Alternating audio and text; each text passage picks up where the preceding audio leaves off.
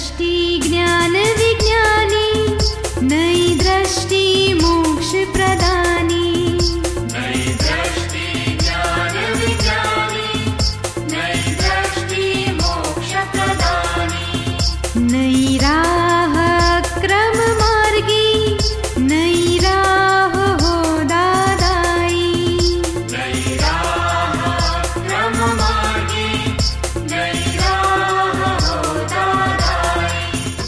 नमस्कार, आदाब, सत वणकम। जय श्री कृष्ण, जय स्वामीनारायण, जय सच्चिदानंद।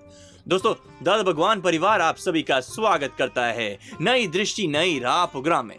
रिलीजन का सबसे स्ट्रॉन्ग एंड पॉपुलर पिलर है भक्ति, यानी कि डिवोशन लोग भक्ति क्यों करते हैं? भगवान को पाने के लिए क्या सच्चे दिल से भक्ति करने से भगवान मिलते हैं? दोस्तों, हम जब फेथ कहते हैं तो उसका और भक्ति का कोई कनेक्शन है? क्या कलयुग में भक्ति के मायने बदले हैं?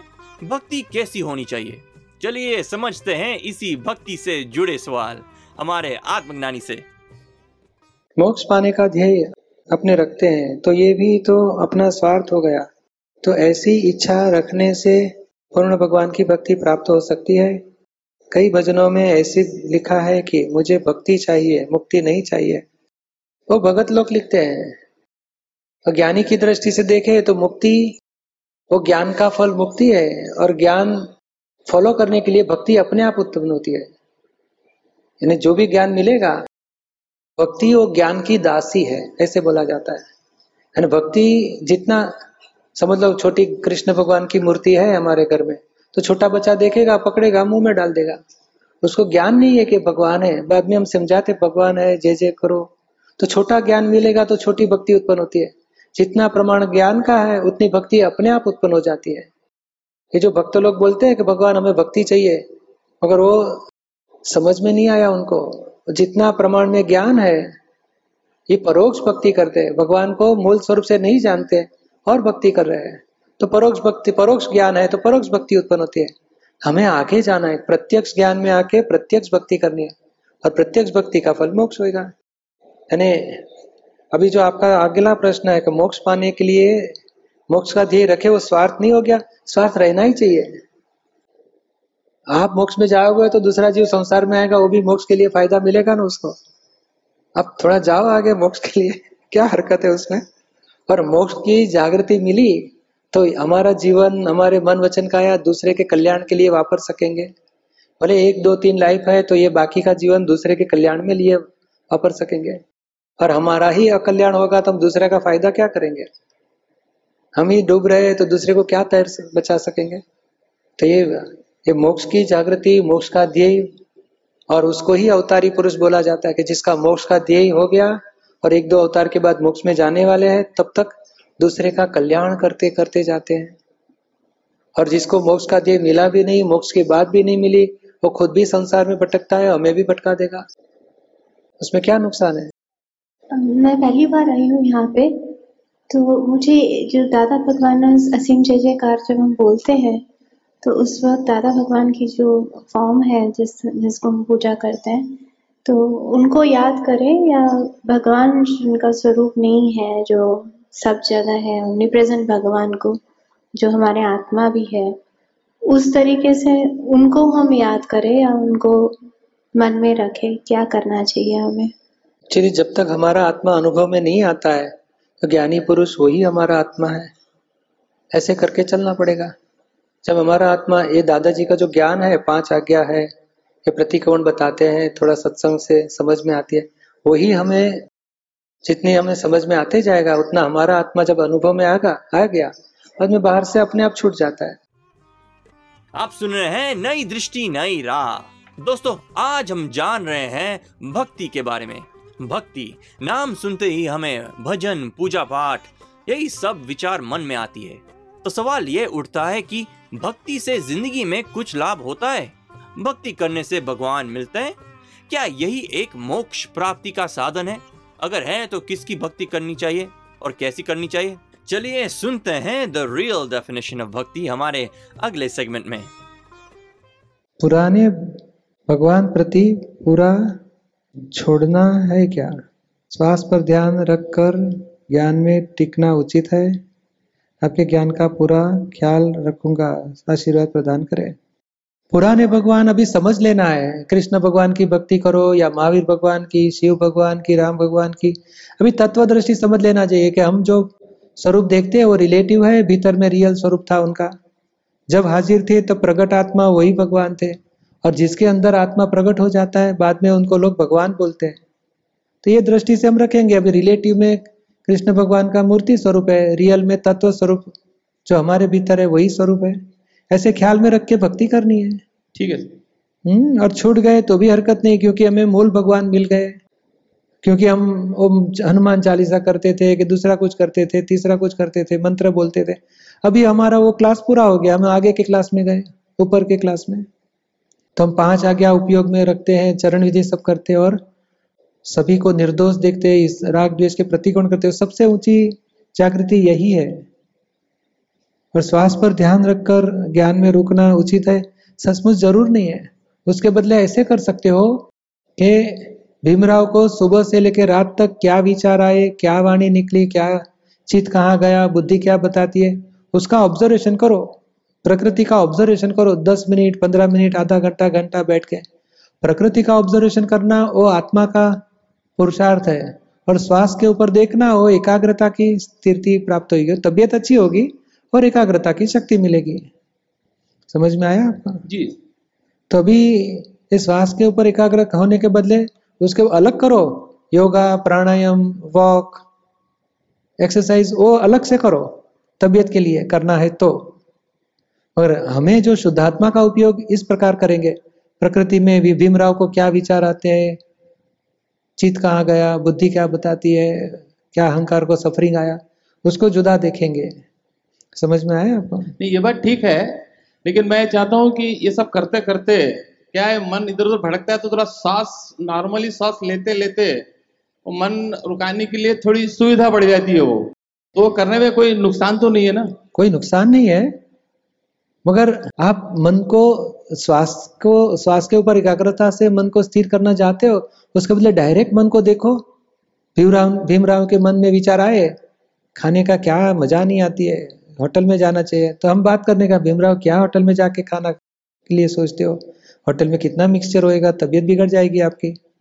ये उम्र में क्या जीप के शौक के लिए आप इधर उधर भटकने का सोचते हो? ऐसे बात करोगे तो मन अपने आप एग्जॉस्ट भी होते जाएगा। और स्थिर भी होते जाएगा। और दूसरा उपाय करना है तो ये उपाय कर सकते दादा भगवान ना हसीम जय जयकार हो। और शब्द शब्द ऊपर चित रखो। दादा भगवान ना। सब दिखे शब्द। तो चित्त की एकाग्रता से ही स्थिरता बहुत उत्पन्न हो जाती है। और ये सच्चा उपाय है।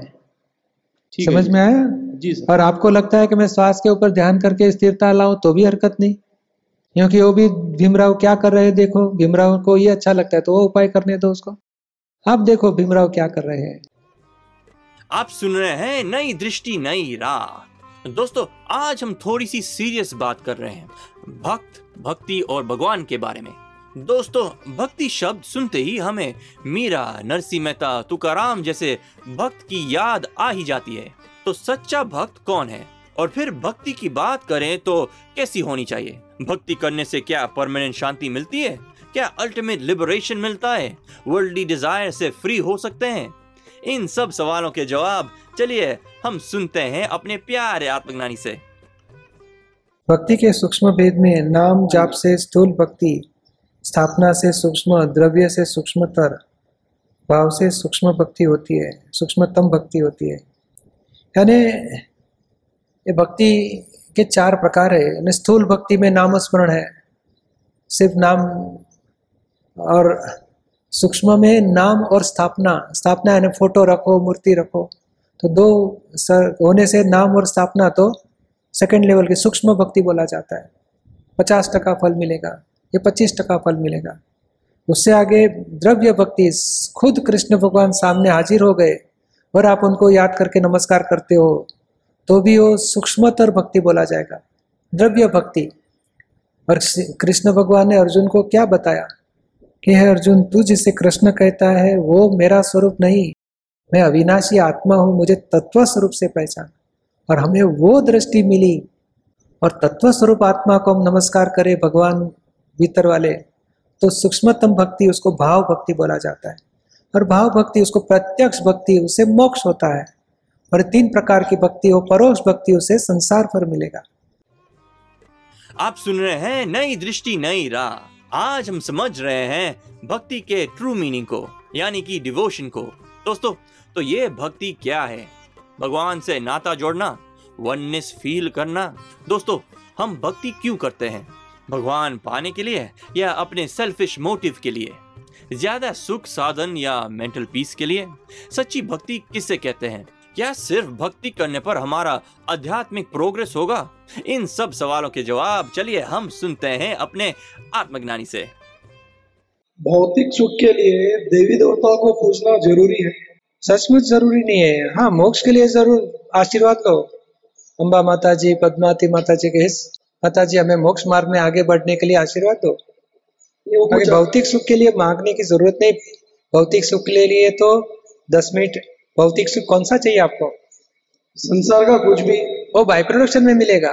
मेन प्रोडक्शन आत्मा का धर्म में आगे बढ़ो पाँच आज्ञा में। बाई प्रोडक्शन में अंतराय टूटते जाएँगे अपने आप भौतिक सुख मिलेंगे। उसके लिए प्रयत्न करने जाएगा जाओगे तो ये आत्मा का नुकसान होते जाएगा। उसके बदले कम प्रॉब्लम आ गया तो पाँच बार त्रिमंत्र बोलो दस पंद्रह मिनट असीम जय जयकार करो। ये फ़ाइल आई है संभाव से निकाल करना है। जॉब में थोड़ा प्रॉब्लम आ गया तो प्रतिक्रमण करो शक्ति मांगो। और उसकी इच्छा मत रखो कि मुझे भौतिक सुख कभी मिले। वो बाई प्रोडक्शन में मिलते ही रहेंगे। जैसा बहुत लोग बोलते हैं कि कुल देवी को ना पूजने से बहुत से प्रॉब्लम्स आते हैं। नहीं नहीं ऐसा कुछ नहीं है। कोई देवी देवता दुख देते ही नहीं। इतना ज़रूर समझ लो। हमारी शंका हमें दुख देती है और वो बिज़नेस वाले हमें बताते हैं कि ये देखो आपने गलत किया है ना। देवी देवता की पूजा नहीं करता इसके लिए आपको इतनी तकलीफ़ आती है हमारे पास आओ हमें दो हज़ार रुपया दो हम पूजा करेंगे, आपको शांति हो जाएगी। वो बिजनेसमैन ऐसे बताएँगे। आपने समझ ला, हम दादा भगवान को नमस्कार करते हैं, सिमंदर स्वामी को नमस्कार करते हैं, फिर इस संसार में कोई देवी देवता कोपायमान नहीं होंगे, उसकी गारंटी वितरागी जो आराधना करता है, देवी देवता तो वितराग की सेवा में खड़े हैं। सभी देवी देवताओं वितराग भगवान की सेवा में ही है। और हम वितराग की आराधना करेंगे तो कोई देवी देवता नाखुश होने वाले है ही नहीं। नहीं तो भी उनका धंधा नाखुश होने का है ही नहीं। ये हमारे दुख हमारे कर्मों की वजह से आते नहीं कि देवी देवताओं को पायमान हो गए हैं। हम दोषों को निकाल करेंगे तो दुख मत मिट जाएँगे। देवी देवताओं की आराधना तो लालच है एक प्रकार की। वो लोग तो बहुत कंटाल गए हैं कि भौतिक मांग मांग के हमारे पास संसारी मांगते हैं, मोक्ष। वो तो शासन देवी, शासन रक्षक देवी है। वितराग भगवान की शासन रक्षक देवी है। मोक्ष मार्ग में जाने के लिए हेल्प करने वाले देवी देवता है। ये संसारी मांग के लोग उनके पास जिसके पास पाँच लाख का चेक मिलने वाला है उसके पास पाँच रुपया मांगते मुझे चाय पीने के पैसे दो। ऐसे ऐसी हालत है। देवी देवता को पूजना या नहीं पूजना? पूजना मगर किस चीज़ के लिए पूजना उतना समझ लो। संसार में हमें मोक्ष मार्ग में जाने के लिए आशीर्वाद दो। हमारे मन वचन का या दादा भगवान के जगत कल्याण में वापरे ऐसे आशीर्वाद दो। इसके लिए आपको नमस्कार करता हूँ। ताकि संसारी कोई आकांक्षा उनके प्रति मत रखो। आप सुन रहे हैं नई दृष्टि, नई राह। दोस्तों, आज हमने सुना भक्ति का इम्पोर्टेंस और जाना कि मोक्ष के लिए ज्ञान और भक्ति दोनों की ज़रूरत है। तो आइए समझ के साथ भक्ति करके मोक्ष मार्ग में आगे बढ़ें। अधिक जानकारी के लिए फ़ोन नंबर है one eight seven seven five zero five Dada extension twenty three हमारी वेबसाइट है Hindi dot Dada Bhagwan dot O R G या फिर ईमेल करें Dada on radio at U S dot Dada Bhagwan dot O R G आज के लिए हमें दे इजाज़त। कल फिर मुलाकात होगी। तब तक के लिए स्टे इन द प्रेजेंट जय जय स्वस्वरूपम ज्योति। अहो प्रत्यक्ष है ये ज्ञानी। जय